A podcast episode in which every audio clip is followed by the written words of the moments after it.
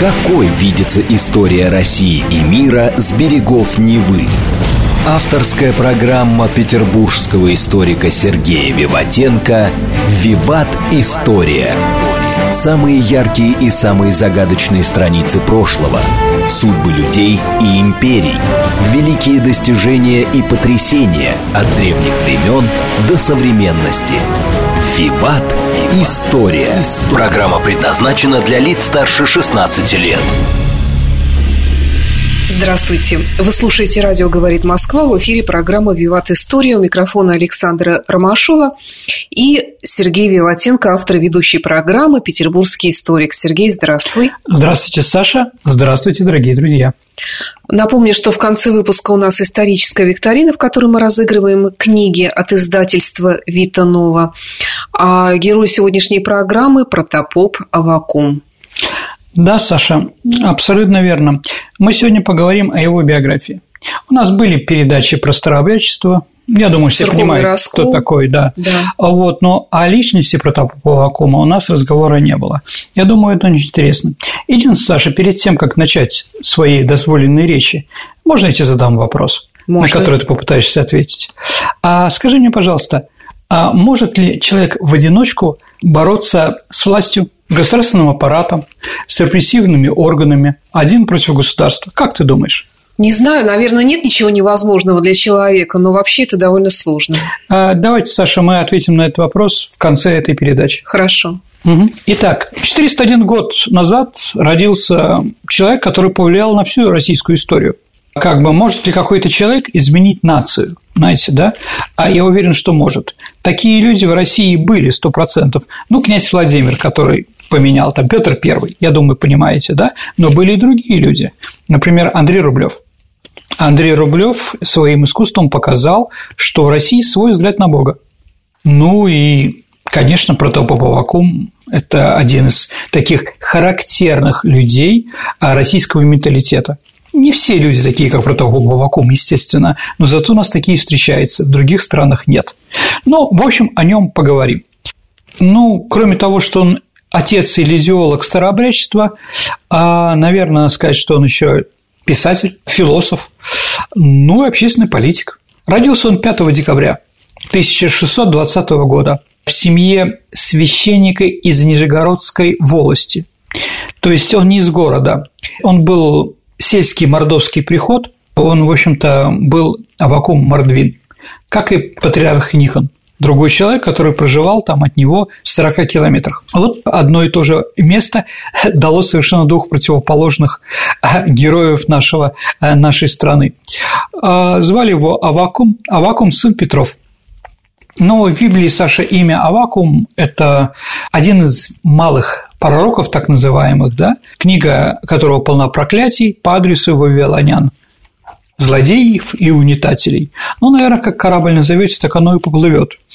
А папа был священником, он был алкоголиком и умер от этой русской болезни, когда сыну было четырнадцать лет. Может быть, поэтому протопоп никогда не пил. А вы, наверное, знаете, что в семье алкоголиков дети иногда, видя все эти ужасы и болезни людей, после этого не прикасаются никогда. Да, бывает такое. Да, ну вот, ну и с другой стороны, глядя вот на то, как папа опустился и прочее, он выработал себе определенный характер, да, ненависть ко всем таким вот, скажем так, вещам. Поэтому алкоголиков он тоже не любил и боролся. Осталась мать, да, вдова. Мама женила его, когда ему было шестнадцать лет, за дочку кузнеца Анастасию Марковну, которой было четырнадцать лет. Но Анастасия Маркова во многом разделила его скорбную, мучительную судьбу. А как ее называл протопоп? Простая баба. Но среди женщин России Марковне принадлежит почетное место. Она не просто разделяла с мужем великие тяготы, но являла образец высокой любви, которых очень много в нашей стране. Она не искала как бы своего, как писал протопоп Авакум, а была полностью с мужем. Ее даже можно назвать первой декабристкой, потому что она последовала за своим мужем в Сибирь. С юных лет Авакум проявлял интерес к учености. Русское государство еще не до конца оправилось после смутного времени, и там было сложно найти и получить хорошее образование. Так что он был, наверное, можно сказать, самоучкой. Он сам выучился грамоте, стал читать церковные книги необыкновенно рано, для семнадцатого века, в двадцать первый год, он был рукоположен в диаконы, что для того времени являлось исключением из правил. Он такой был одаренный.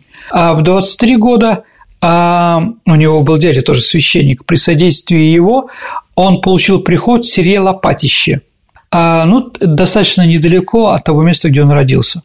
Ну что, сбылась мечта, как говорится, для человека, но не очень богатого, не очень знатного, но вот стремиться стать священником, наверное, это предел. То есть потолок такой. Но протопопа Авакуму всегда было мало.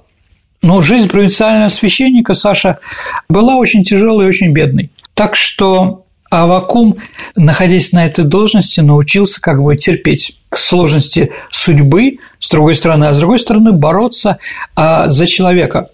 Ну, пили-то в основном везде, конечно, да. Он с этим боролся как мог. Еще, если мы говорим про нижегородские земли, это были не полностью освоены еще. Ну, Киржатские районы, они потом становятся э, старобреческими. Многие села пополнялись переселенцами. Но во время, например, смуты многие люди бежали из Москвы или откуда еще, где находились это, а в Нижегородской области было безопасно. Поэтому люди приезжали, там были свободные земли, которые можно было запахивать. И поэтому, наверное, благочестие и вера были не теми проблемами, что их волновали людей, которые жили вокруг протопопа в первую очередь. И вот этим достаточно простым людям, можно сказать, приземленным и суровым, Авакум, которому было двадцать один год, начал читать свои первые проповеди, прикрепляя пасторские слова делом. Он мало спал, много работал, двери храма почти не закрывались. Но что он еще делал? Он вокруг себя сделал женский клуб. И этим женщинам, да, начал говорить: алкоголь – это вред, ваши мужья пьют, поэтому в ваших силах остановить это пагубное влияние, да? Но и женщины стали капать своим мужьям. Да, он еще алкоголиков не пускал в храм. Говорит: извините, от вас перегаром манит, угу. Да, и прочее. Но все закончилось тем, что его побили и выгнали. Ну, а как же по-другому? Вот если мы говорим про Авакума, то, конечно, вокруг него все время идут такие скандалы. То есть у него был характер такой, знаете, бяшка борит за правду. Да, да. Вот такие люди в России тоже есть, которые понимают, что можно промолчать. Можно из этого получить какие-то дивиденды. А вот нет, я молчать не буду.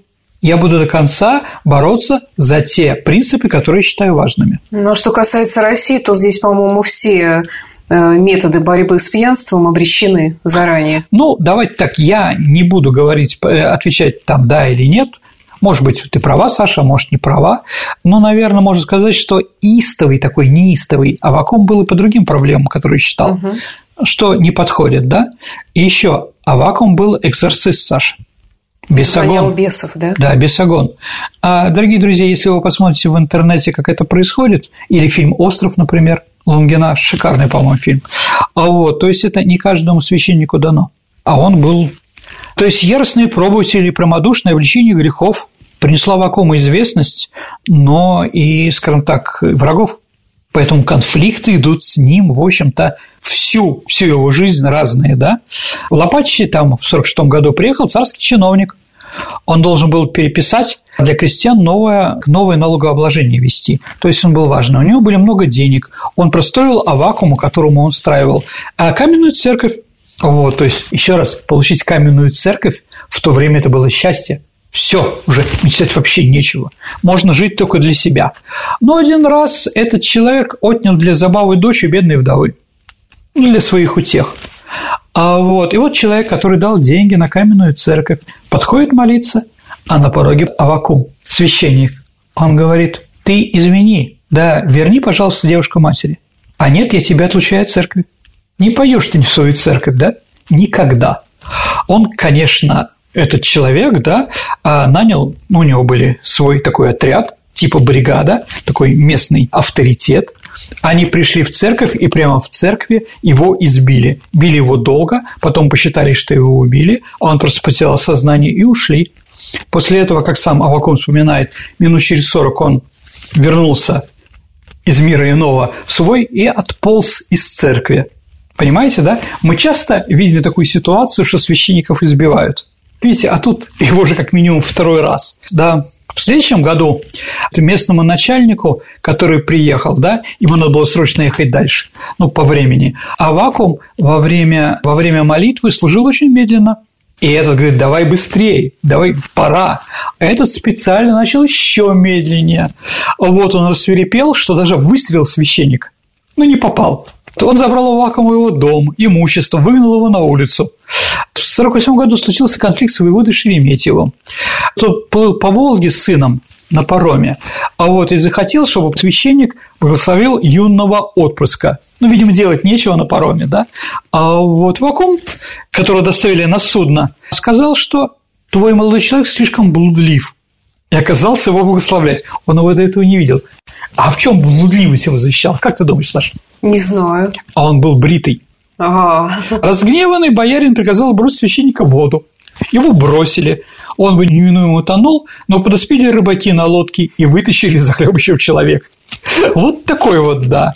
Авакум после всех этих вот столкновений, еще раз, да, экзорцист популярный, он, дорогие друзья, один из авторов великого русского языка. Современного. Современного. Но давайте так, его, забегая вперед, житие написано, в общем-то, современным русским языком, без этих витиеватостей, которые были до этого. Он сам же автор своей биографии. Конечно, да-да-да, ну, житие еще назвал угу. так вот, да, как священник да. святого, да? да, но он себе мог такое позволить. И вот, да, он очень популярен. Его отправляют в Юрьевец, это уже Новгородская область, да, но он не прижился на новом месте, слишком строгие его были требования. Понимаете, да, с алкоголизмом, с разными излишествами, с начальством борется. Ему не важно, сколько у тебя денег и какой авторитет, сколько у тебя бандформирование твое. Главное, что ты жил по законам Божьим, да. А этот ему все время тыкал в этом отношении, поэтому долго нет. Один раз к нему пришла девица блудного поведения, как необыкновенной красоты, кается. И, как пишет Авакум, он воспылал к ней страстью. Но чтобы подавить себе порочное чувство, как он пишет, он сжег три свечи. Как Сашан сжег три свечи? А он свечкой себе ладонь начал жечь. Сначала одну, потом вторую и третью. Но отец Сергий, если вы помните произведение Льва Толстого, это как раз по этой истории было написано. То есть, вот он, да, при помощи боли отбивал от себя такие вещи, да? Ну вот, едет в Москву. В Москве он стал знаменитый. О нем шлейф, да, он популярен. И вот он был очень грамотный. А грамотных людей в то время было мало. А реформы были, в общем-то, необходимы, поэтому его в Москве приметили. Вскоре он возглавляет Казанский собор. Казанский собор, Саша, это, ну или, дорогие друзья, да, это собор, который находится на Красной площади. То есть, вот фасадом на Никольский переулок, где у нас была фан-зона, как раз вход в ГУМ с одной стороны, а с другой стороны Казанский собор. А другим фасадом Казанский собор выходит на музей истории. Ну, где, помните, старший брат Данилы Багрова пулемет взял в фильме «Брат два», да, Чапаевский, да? То есть, центральный собор.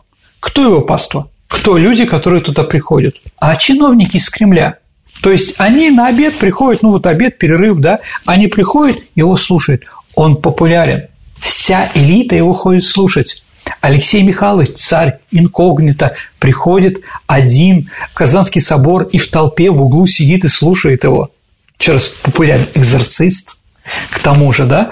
Вот. Ну что, сбылась мечта. Что еще можно провинциальному, да, человеку?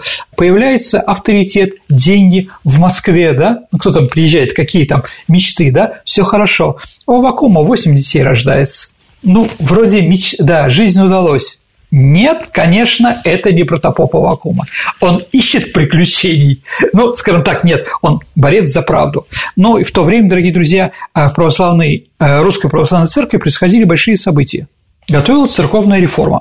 Священство хорошо понимало, что за время татарского ига, столетия изоляции русского православия в церкви накопилось множество своеобразных обычаев, отступлений церковных норм. А вот, и поэтому все больше и больше было желание вернуться к нормам древнего православия. Читать старинные книги, привезенные еще и в Византии, и требовалось перемен. С этим были все согласны, что в разных углах нашей страны по-разному молились. Вот, страна-то большая, да? И вот отец первого Романова Михаила, Федор или Филарет, ну, патриарх, да, он поставил задачу переписать все это, переделать. Но он умирает, и поэтому уже другие патриархи начали тоже готовить эту реформу. понимал это прекрасно и э, протопоп Авакум. А что такое вообще протопоп? Что это за звание? Ну, значит, это протоиерей сейчас называется, ага. но это главный, извините за глагол, смотрящий за церквями в районе. Ну, вот смотрите, в каком-то населенном пункте есть три-четыре церкви. Ну, там нет епископа, митрополита, да, выбирается самый авторитетный из всех священников по возрасту, по пастве, по учености, да, который, скажем так, если какие-то споры есть между священниками и прочее, должен их разруливать. Ну, такой, да, чтобы все было мирно и хорошо. И вот протопоп Авакум, он такой смотрящий по Москве. Ну, не по всей Москве, но тому районе Китай-города и Красной площади, в котором находилась эта церковь. То есть авторитетный человек, священник, да. И вот он тоже. Ну и как бы э, духовник царя Стефан Бонифатьев, священник, который до того, как туда пришел Авакум, руководил им, да, это Иоанн Неронов, включились в трудную работу по изучению богослужебных книг, в том числе и протопоп Авакум. Это дело было неспешно, продолжалось около тридцати лет, а пока в тысяча шестьсот сорок девятом году патриарх Иосиф не принял судьбоносного для русской церкви решения. Вместо старых книг, скопированных с греческих манускриптов времен крещения Руси, использовать новые греческие книги. Но это имело весьма основательное объяснение, Саш. Русская церковь имела очень мало хорошо образованных священников, которые разбирались в священных текстах. Да? Поэтому в основном таких умных людей брали с Украины. На Украине сохранилось неплохое церковное образование. Ну, в Киеве, знаменитая Бурса, например. Да? А со священством из Малороссии или Украины шел очень интенсивный культурный обмен. И поэтому, в принципе, они подготовили эту реформу. Ну и самое главное, в тысяча шестьсот пятьдесят четвёртом году произошло и присоединение украинской земли к России. Сначала Авакум и кружок ревнителей древнего благочестия, куда он ходил, да, активно они не выходили на площади и не рекламировали свои мнения, но там внутри была очень горячая борьба. А вот поэтому непонятно еще, как пошла реформа. Но в пятьдесят втором году умирает патриарх Иосиф и избирает Никона, а Никон как раз тоже уходил в этот кружок. И еще раз, это, в общем-то, не доказано, но... Я уже говорил, Никон тоже Мордва, тоже районы под Нижним Новгородом. Не было еще Мордовии, так таковой. Земляк. Земляк. Понимаете, всегда земляки, которые приезжают в какой-то другой город, да, какое-то землячество организуется. И они, в общем-то, помогали друг другу, Никон и Авакум. И у них были, в принципе, одни и те же взгляды. Но когда он пришел к власти, он ускорил реформу. Он поручил сверку священных текстов. Да, не Бонифатию или Неронову, а именно украинцам. И вот Авакум в этом отношении посчитал, что это неправильно. Ну, давайте как бы, да, вспомним еще раз, дорогие друзья, что же такое хотел изменить э, Никон, чему был против Авакум и его друзья. Ну, символы веры. А по греческому образцу изменялось написание имени Иисус. То есть в России был Иисус, теперь Иисус. Отменял их двусперстное крещение двумя пальцами, проводилось троеперстие. А было введено множество мелких изменений в обрядовую часть богослужения. Ну, еще раз, церковное пение поменялось под влиянием украинских, украинцы, как известно, великие певцы, они действительно очень красиво поют, а вот, ну, итальянских обычаев пения. Иконы стали писаться в более реалистической манере. Ну, в общем, такой тренд был не только на Украине и в России, но и возрождение, например, эпоха там, да, и прочее. Но Авакум и другие ревнители древнего благочестия были с этим не согласны, они считали это отходом от веры. Авакум призывал мирян к аскетизму, как мы уже говорили, и праведности. А вот это такие шаги, да, в сторону Европы, он говорил об угрозе окатоличиванию Руси. Конечно, католичине это смешно, но, с другой стороны, книги священные греческие печатались в типографиях Венеции или Парижа, но потому что в самой Греции не было таких, там были проблемы.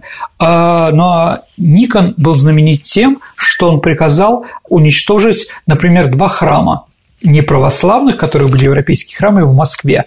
Приказал им, да, убрать их из Москвы и разрешил строить такие храмы только в немецкой слободе. То есть он был автором гетто, да, такого европейского, да, немецкая слобода, кукуй.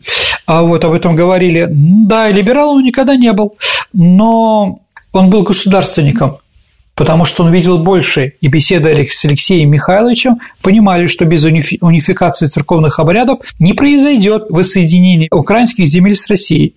И не усилится влияние русской церкви в православных церквях мира, да, потому что, конечно, Россия – единственное государство православное, которое тогда существовало. Но чтобы быть и знаменем православия, как говорил, помните, монах Филофей, Москва, Третий Рим, нужно было унифицировать православие вместе с европейским православием или африканским, или ближневосточным, каким угодно. Поэтому политика у Никона решительно брала верх над вопросами веры. Ну и Никон начал арестовывать, отправлять в далекие монастыри тех, кто были не согласны с ним. Например, Иоанна Неронова. И поэтому главой оппозиции стал Авакум. А в августе тысяча девятьсот пятьдесят третьего года в присутствии людей патриарха Авакум обратился к народам с паперти своего Казанского собора с яростным обличением никоновских новшеств. Мятежного протопопа схватили, бросили в темницу, а затем сослали в Сибирь. Да ему все равно. С его-то желанием веры и аскетизмом, который у него был, ему было все равно. После того, как Авакума сослали, кружок ревнителей древнего благочестия был уже окончательно разгромлен. Это позволило провести церковный собор тысяча девятьсот пятьдесят четвёртого года без лишних эксцессов. Все согласно поддержали реформу патриарха, за которой стоял царь. И вот протопоп в Сибири. Но давайте так, как он описал эти события, это, конечно, подвиг. Во-первых, Саша, ему запрещалось ночевать в одном месте не больше одной ночи. Почему? Как ты думаешь? Чтобы не проповедовал? Конечно, он был опасен. Понимаете, дорогие друзья, тогда не было интернета или телефонов, и телевидения, но о том, что идет святой человек, знали заранее. Все приходили к дороге, его все гнали по большому сибирскому тракту. Практически не, его не кормили. Единственное, да, но люди знали, завтра здесь пройдет священник. Поэтому клали яйца, вареные, хлеб и другую еду на дорогу. Вот, они собирали, а протопоп шел со своей женой и своими детьми. И ели. Больше одной ночи нет. Когда он где-то ночует, вокруг этого дома сходятся все люди, которые жили не только в этой деревне, но и вокруг, и хотят слушать святое слово. И он Интересно, это... а как информация-то разносилась? А вот так вот, него? а вот так вот, да. В Тобольск его отправили, это достаточно близко от Европы, но этого было мало, это опасно. Тогда ему приказали идти с воеводой по школам в Забайкалье, нести святое христианство до Уром. Ну, это народы, которые жили в Забайкальском крае, то есть это был вообще, там еще даже населенных пунктов русских-то не было практически, да.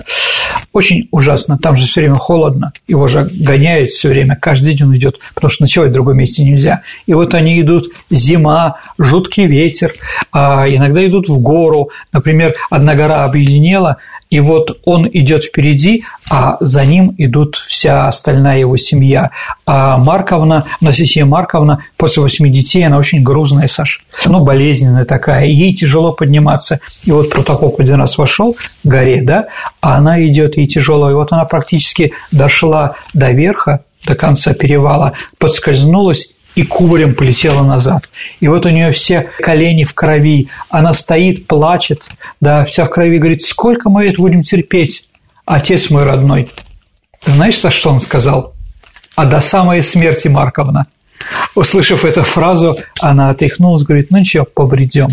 Главная помощь или главная отрада протопопа Авакума, когда его водили по Сибири, да, это была курица. Курица, да, она его очень любила, как пишет сам протопоп, она в день несла по два яйца. Она их сопровождала. Она их сопровождала. Ну, там у него был такой, ну, как бы, вот такая кормушка была с крышей, да, и там находилась, находилась курица, но иногда она шла впереди.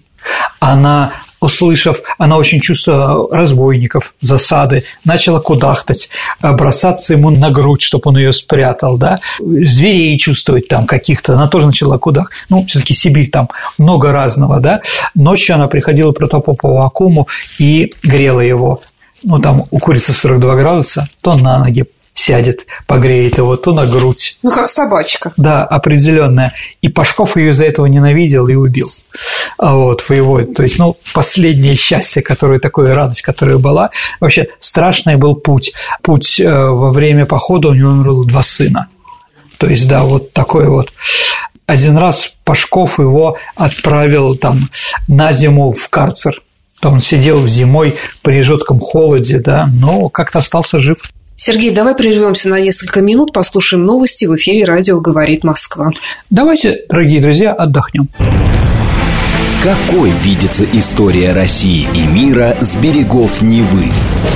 Авторская программа петербургского историка Сергея Виватенко «Виват. История». История. Продолжается программа «Виват. История». Сегодня она посвящена протопопу Авакуму. В студии по-прежнему автор и ведущий программы петербургский историк Сергей Виватенко. Дорогие друзья, давайте вернемся в семнадцатый век. Протопоп Авакум не погиб в Сибири. Он прошел многие километры по дикой тайге. Тащил тяжелые лодки с казаками, ел непонятно что там, да, но все равно он был такой сильный. И Марковна осталась живой. Да, протопоп Авакум говорил, что на протяжении всего его жизненного пути Бог сопровождал его. И вот однажды воевода хотел его унизить, этот Пашков, да, который был главным врагом таким, да, отправил его ловить рыбу на безрыбное место. Ну, посмотрим, говорит, да, иди. Все знали, что там рыбы нет. Но, желая посрамить его воеводу, протопоп Авакум возвал Господу, как он пишет, вытащил полную сеть рыбы. Да.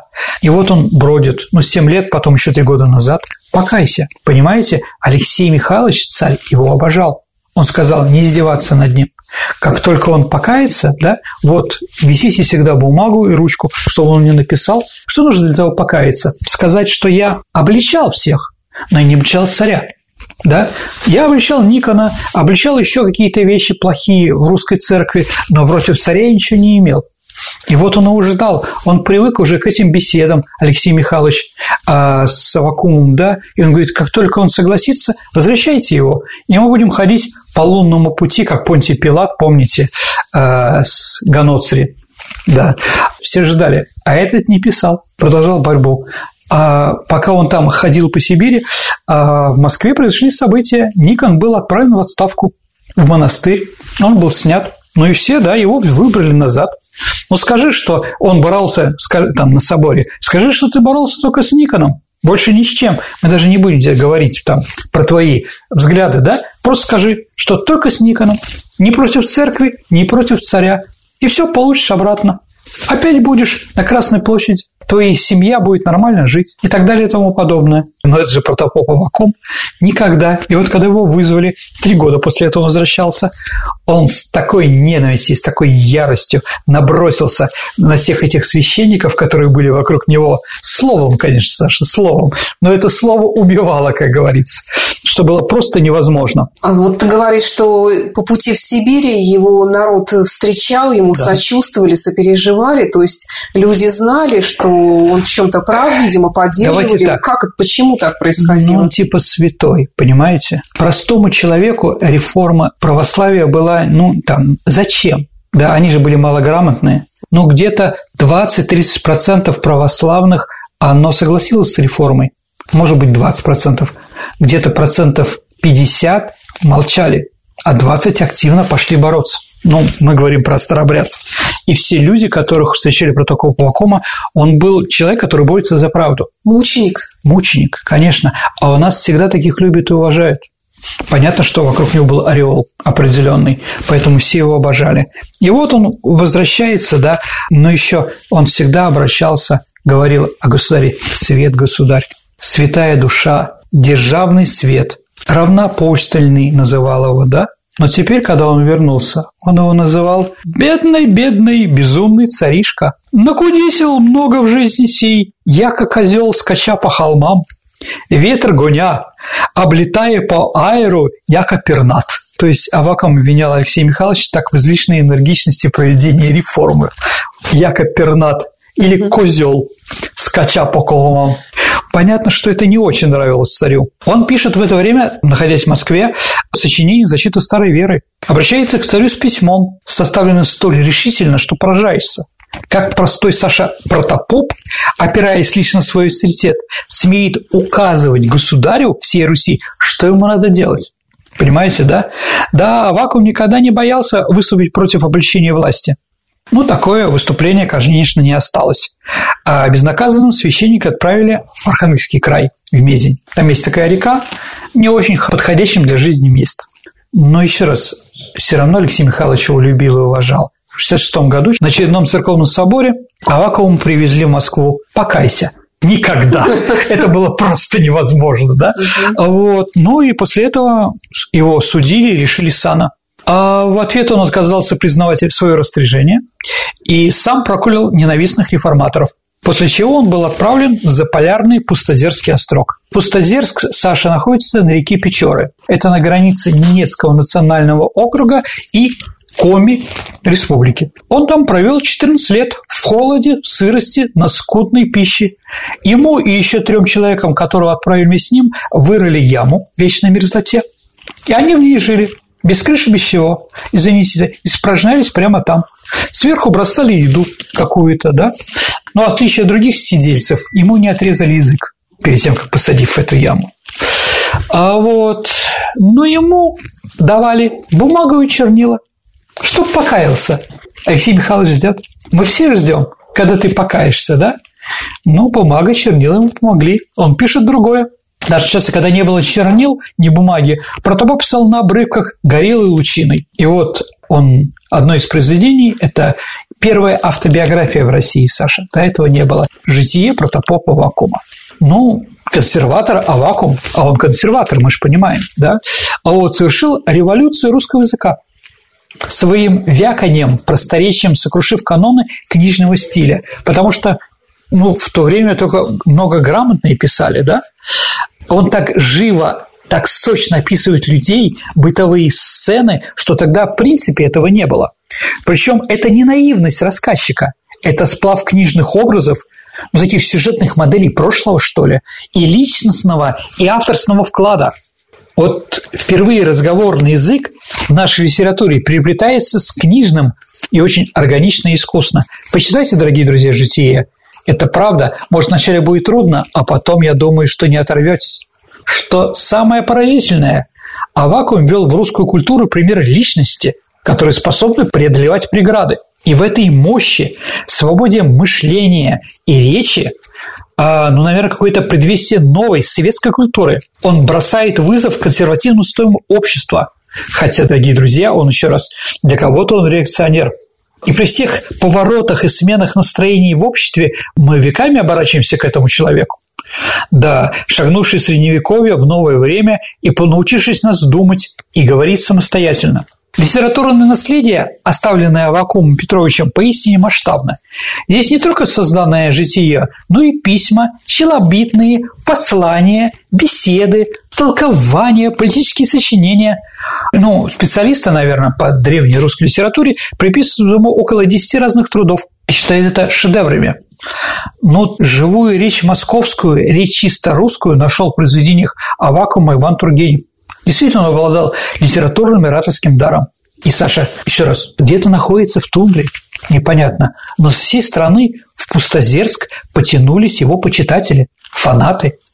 Они сидят по периметру ямы, ну, там сколько пускают их там, да, охранники, да, записывают, что Авакум выкрикивает там снизу. Потом вечером они вместе собираются, сопоставляют тексты, а потом распространяют их по всей стране. Вся страна читает Авакума. Все, да?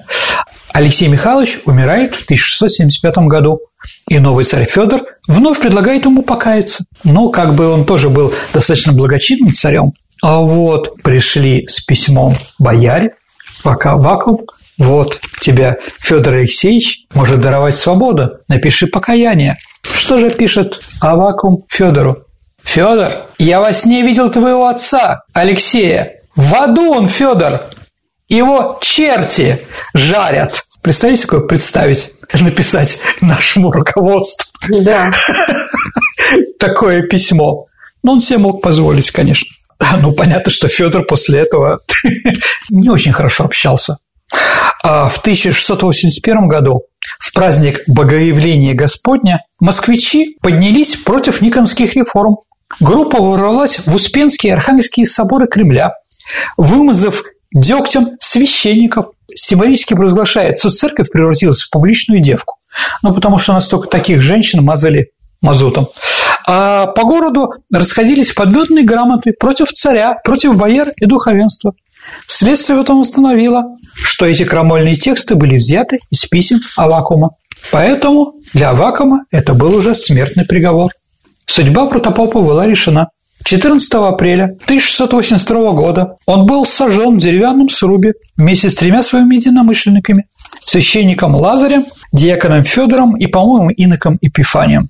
Огнепальный протопоп, то есть его сожгли, первого сожгли в России практически. Ну, там еще можно вспомнить там жидовствующих одного, там Курицына такого, да? Но, в принципе, в семнадцатом веке это был первый человек. Так тоже победил. Он победил. Или те, кто его сжигали. Как ты думаешь? Конечно, он. Сто процентов. Да. И вот один человек воевал и победил, потому что власть расписалась в полной невозможности как-то на него повлиять. И, убив такого человека, она показала, что правда, наверное, на стороне протопопа. И вот Авакум, собираясь на смертную казнь, в последний раз обратился к своей пастве. Его последними словами было: «Храните веру святую, старую». Один из друзей протопопа Авакума, с которым его э, везли, в ужасе вскрикнул. Протопоп Авакум принялся утешать его. Последнее, что люди увидели сквозь пламя, это поднятая к небу рука. Он благословлял народ двумя перстами. Еще раз, дорогие друзья, я православный. В принципе, раскольники являются для нас сектой, но не уважать такого человека просто невозможно. И это не один человек, какой-то фанатик. Это нормальный психотип русского человека. Ну, у нас разные психотипы, да? А вот, но таких у нас встречается очень много. Разных, которые готовы бороться до конца. Да, благодаря своей правде победить или умереть. А в ответ в тысяча шестьсот восемьдесят втором году запылала вся страна. По некоторым данным, Саша, около семь тысяч человек сожгли себя. То есть они приходили деревнями, селами, в деревянные церкви, забивали гвоздями двери и поджигали. Лучше на небо вот так вот, чем жить в такой поганой, похабной стране, говорили они. И говорили, что если при помощи огня не является самоубийством. Еще раз, семь тысяч – это очень много. Да. Это очень много. Это был такой вот ответ. Но остальные уходили в Сибирь. Уходили, я не знаю, там, в Нижегородскую область, туда, в тайгу, на север. Только не жить и не платить налоги и не общаться с этой властью. Поэтому, дорогие друзья, одна из причин крестьянской войны Степана Разина, она, конечно, была пораньше, но это была реформа, потому что люди отказывались ее принять. Вот. Потом еще восстания другие были, Дереглаза и прочее. Кстати, у нас была передача про Пугачева, может, мы еще раз сделаем. Дорогие друзья, Пугачев перед тем, как бежать на Яик казакам, он сбежал к раскольникам в Польшу. Потому что многие люди уходили за границу, в Прибалтику, ну, в Латгалию, часть Латвии. Там очень сильно русский э, раскольничий элемент. Да. Но знаменитая олимпийская чемпионка, лучшая баскетболистка двадцатого века Уля Семенова, которая играла за рижский ТТТ, э, вот, она как раз была из э, такой семьи. А вот, помните, мы говорили про Громыко в Гомельскую область, ну, там часть ее приграничья была польская, да, туда вот пришли раскольники. Громыко, Яковлев был из села Большие Громыки, это тоже рядом, да, но немножко не там. Да, абсолютно верно. Поэтому люди лучше уйти за границу к предателям, к католикам, к черту лысому, извините, да, чем жить в этой стране. То есть это был очень сильный рас, э, раскол общества. Но раз был такой раскол, раз был такой резонанс э, отчаянный, то неужели как-то власть, имущие не могли принять каких-то мер по смягчению? Я не знаю, как, как вообще возможно ли отмена реформ или смягчение каких-то правил? Не было. Русские цари заднего хода не имели. А вот, поэтому, но еще раз, это продолжалось до Петра Первого. Потом раскольники уже изменили тактику. Они пошли в бизнес. У нас об этом целая передача, поэтому говорить не будем. Давайте вернемся к протопопу Авакуму. Да. Вот что он писал. «Если хочешь быть помилован Господом, сам также милый. Хочешь, чтобы тебя почитали, почитай других. Хочешь есть, корми других. Хочешь взять, другому дай. Это и есть равенство. А рассудив как следует, себе желай худшего, а ближнего лучшего, себе желай меньше, а ближним больше». Или: в каких это правилах написано, что царю церковью владеть и догматы изменять? Ему подобает лишь оберегать ее от волков, ее губящих, а не толковать и не учить, как веру держать и как персты слагать. Это не царево дело, а православных архиереев да истинных пастырей. которые душу свою готовы положить за стадо Христова, а не тех пастырей, слушать которых готовы и так и сяк на одном числу перевернуться. Ибо они волки, а не пастыри, душегубы, а не спасители. Своими руками готовы пролить кровь неповинных и исповедников православной веры и бросить их в огонь. Хороши законоучители, они такие же, как земские ерышники, что им велят, то они и твердят. И написано русским языком, Саша. А староверцев, давайте в заключение уже там, староверцев иногда называют еретиками. На самом деле раскол не касался вопросов вероучения. Главная вина раскольников стала непослушание. Они не согласились не только с религиозными, но и светскими властями. И дело было не только в религиозном протесте. Народ устал и был недоволен жесткими порядками царя, коррупцией, произволом, царившей в те времена. Люди, которые не были согласны с начальством, подвергались в то время жестоким гонениям. Протопоп Авакум выступил против церковной реформы и призвал свою паству не сломиться и оказать сопротивление. Староверы, на самом деле, Саша, бунтовали нечасто. Скорее предпочитали уйти в те места, где их не могли найти. Ну да, или сама убивали себя самосожжением. Личность Саши Протопопова столь грандиозна, что э, разыскиванием его литературных работ, имеющих мировое значение, усердно занималась советская власть. В тысяча девятьсот двадцать седьмом и тысяча девятьсот тридцать шестом годах в СССР в издательство «Академия» вышли собрания сочинений Протопопа. Можно себе такое представить? Конечно, нет.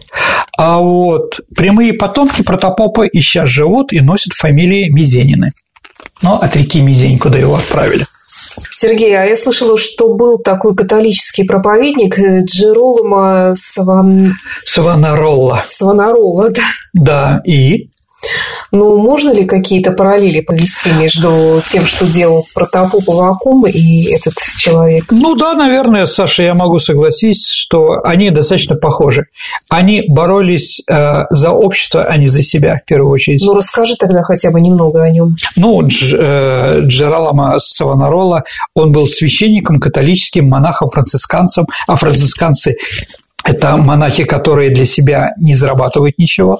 Вот. Он был в эпоху Ренессанса, был во Флоренции и пытался упростить жизнь, да, упростить, скажем так, сделать ее более благостной итальянцев. Вот. Он очень большое влияние имел, например, Боттичелли, знаменитый художник, он, попав в влияние Савонаролы, сжёг половину своих картин. Вот, там, богатые люди и прочее, сбрасывали с себя одежды какие-то богатые, да, и были такие пожары. А вот для себя он ничего не делал. Ну, вот в чем-то они похожи, хотя они разные. Возможно, мы еще поговорим о Флоренции, поэтому вернемся к этому вопросу. Ну, вот мы сравнивали его с Савонаролой, но угу. Есть ли еще какие-то исторические персонажи такого же уровня и такого же охвата, такого же огромного влияния, каким был Протопоп Авакум? Ну, мало, наверное, если мы говорим о таком черте характера. А такой чер- черта характера, наверное, было, еще раз, я их не сравниваю, дорогие друзья, я говорю о, псих- о психотипе. Это Нечаев и Дзержинский. То есть люди, которые что-то делали, пытались бороться с властью, но определенными такими интересными, скажем так, методами. Нет, ну такого, как Авакум, конечно, и рядом не стоял. То есть он еще имел огромное влияние на простые человеческие массы. Не конечно, там, абсолютно верно. Принятие каких-то решений угу. властями, а вот да. именно на людей. Увековечение. А как почитается память Протопопа Авакума? Ну, давайте так. Ну, нет такого там дня Протопопа, святого Протопопа Авакума, да, но в тысяча девятьсот шестнадцатом году Протопоп Авакум Старообрядческой церкви был признан святым. То есть он является святым. Но я считаю, что если мы уберем все религиозные вещи, конечно, он оказал большое влияние на создание русского человека. Ну, еще раз, тогда еще не наконец сформировался русский народ. И вот такие люди, как Авакум, такие люди, как Андрей Рублев, как я уже говорил, да, они лепили этот народ, они его создавали. Ну, получается, что он народ не объединял, а разъединял, или все-таки объединял? Еще раз, русский народ? Против народа он ничего не имел. Он имел против власти церкви, которые пытались устроить какие-то свои вещи, которым он был не согласен. Я имела в виду, что то, что его идеи сами, они людей все-таки разъединяли или объединяли? Давайте так. за ним шли часть людей. Но еще раз повторю, дорогие друзья, если вы даже являетесь православными христианами, вы все равно к такому человеку без восхищения относиться не можете, без уважения. Поэтому я думаю, что он все-таки объединял. Он показывал, что есть такой путь. Ну, Ганди еще, да, непротивление злу, там, какой-то в Индии, да, знаменитый его марш, да, против налога на соль. То есть, он показывал даже своим врагам, что возможно изменение, возможно победить вот такими методами. Ну, вот ты говоришь, если даже вы православный человек, естественно, ну, ведь они же тоже православные люди, старообрядцы. Конечно, старообрядцы православные, они христиане православные, но они не относятся к Русской православной церкви современной. У них независимая церковь, которая, да, у нас существует. Но сейчас где-то у нас два-три миллиона человек есть старообрядцы, которые живут. Они тоже, они, понимаете, в чем дело, Саш? Они не являются монолитом каким-то. Да? Они разные, есть поповцы, есть беспоповцы, есть белокринические направления там, разные, там, да, которые где-то они там проживают и прочее, там, да, там где-то в Армении, например, в Грузии была Богдановка и Калиновка, ну, по-моему, грузины выдавили русских православных после обретения независимости. Вот, там, а Красноармейский район Армении, и сейчас существует там определенное русское паство, да, раскольники находятся в Румынии, в устье реки Дунай, со стороны Румынии, там, такой трикратный олимпийский чемпион Иван Капкайкин по академической гребле румын, да, он является как раз раскольником. Вот, раскольники существуют, и у них, кстати, нет такого, что вот там на Украине своя церковь там и прочее, они друг другу помогают, хотя, еще раз, бывают различные направления. Ты говорил, что также в процессе реформы изменилась и иконопись. А какой была иконопись старообрядская? Ну, да, давайте, дорогие друзья, скажем так, мы, нам лучше сказать, иконопись старообрядская – это иконопись, которая была в России с десятого века по середину семнадцатого века. Угу. А если мы…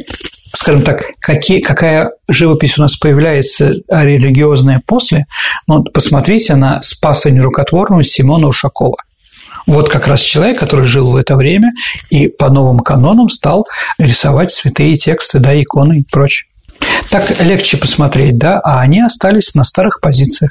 Ну и, насколько я знаю, что сейчас тоже, в том числе издательство Витанова, печатает книгу «Житие протопопа Авакума». Прочитать ее можно при желании. Да нет, ну она есть в интернете, но у Витанова это сделано очень красиво. Книги должны быть красивые, книги приятно держать, должна держать в руках.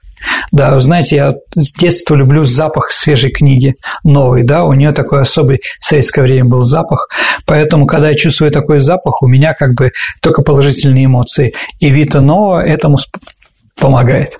Не могу не согласиться. Ну, а теперь переходим к нашей исторической викторине, в которой мы разыгрываем книги от издательства Витанова. Вспомним прошлый выпуск, который был у нас посвящен пиратам. Напомни вопрос, пожалуйста. Итак, в центре пиратства немецкого в городе Гамбург существует футбольный клуб «Сан-Паули». Но это второй клуб после Гамбурга, и вот они имеют кличку «Пираты». Ну, потому что Гамбург был центром, да, из-за того, что имеют такую кличку, они главный соперник, главный для фанатов и для клуба. С каким? Правильный ответ – «Ганза», футбольный клуб «Ганза» из Ростока. Есть ли правильные ответы на этот вопрос, Саша? Ну, не так много, как обычно, конечно же, но есть. И первым прислал Виталий Лавров. Поздравляю, Виталий. Книга, которую вы выиграли, вы от нее получите тоже удовольствие и удовлетворение. Ну, а теперь новый вопрос. Итак, дорогие друзья, протопоп Авакум отличался крайней набожностью. Однажды в село Лопатицы, где он был священником, пришли скоморохи. Он их изгнал, потому что это считается блудливым искусством. При этом, как он пишет, маски шутовские, бубны и домры этих самых скоморохов изломал, а их отпустил. Но не вопрос, а кого их? отпустил протопоп Авакум. Ваши ответы отправляйте на наш электронный адрес радио виват собака мэйл точка ру или в личном сообщении Сергея Виватенко или мне, Александре Ромашовой. В сообществе ВКонтакте нас можно найти, в сообществе программы «Виват История», и попытаться ответить на этот вопрос. Ну, а на сегодня все. Это была программа «Виват История». До встречи в эфире. До свидания, дорогие друзья. Берегите себя. До новых встреч в эфире.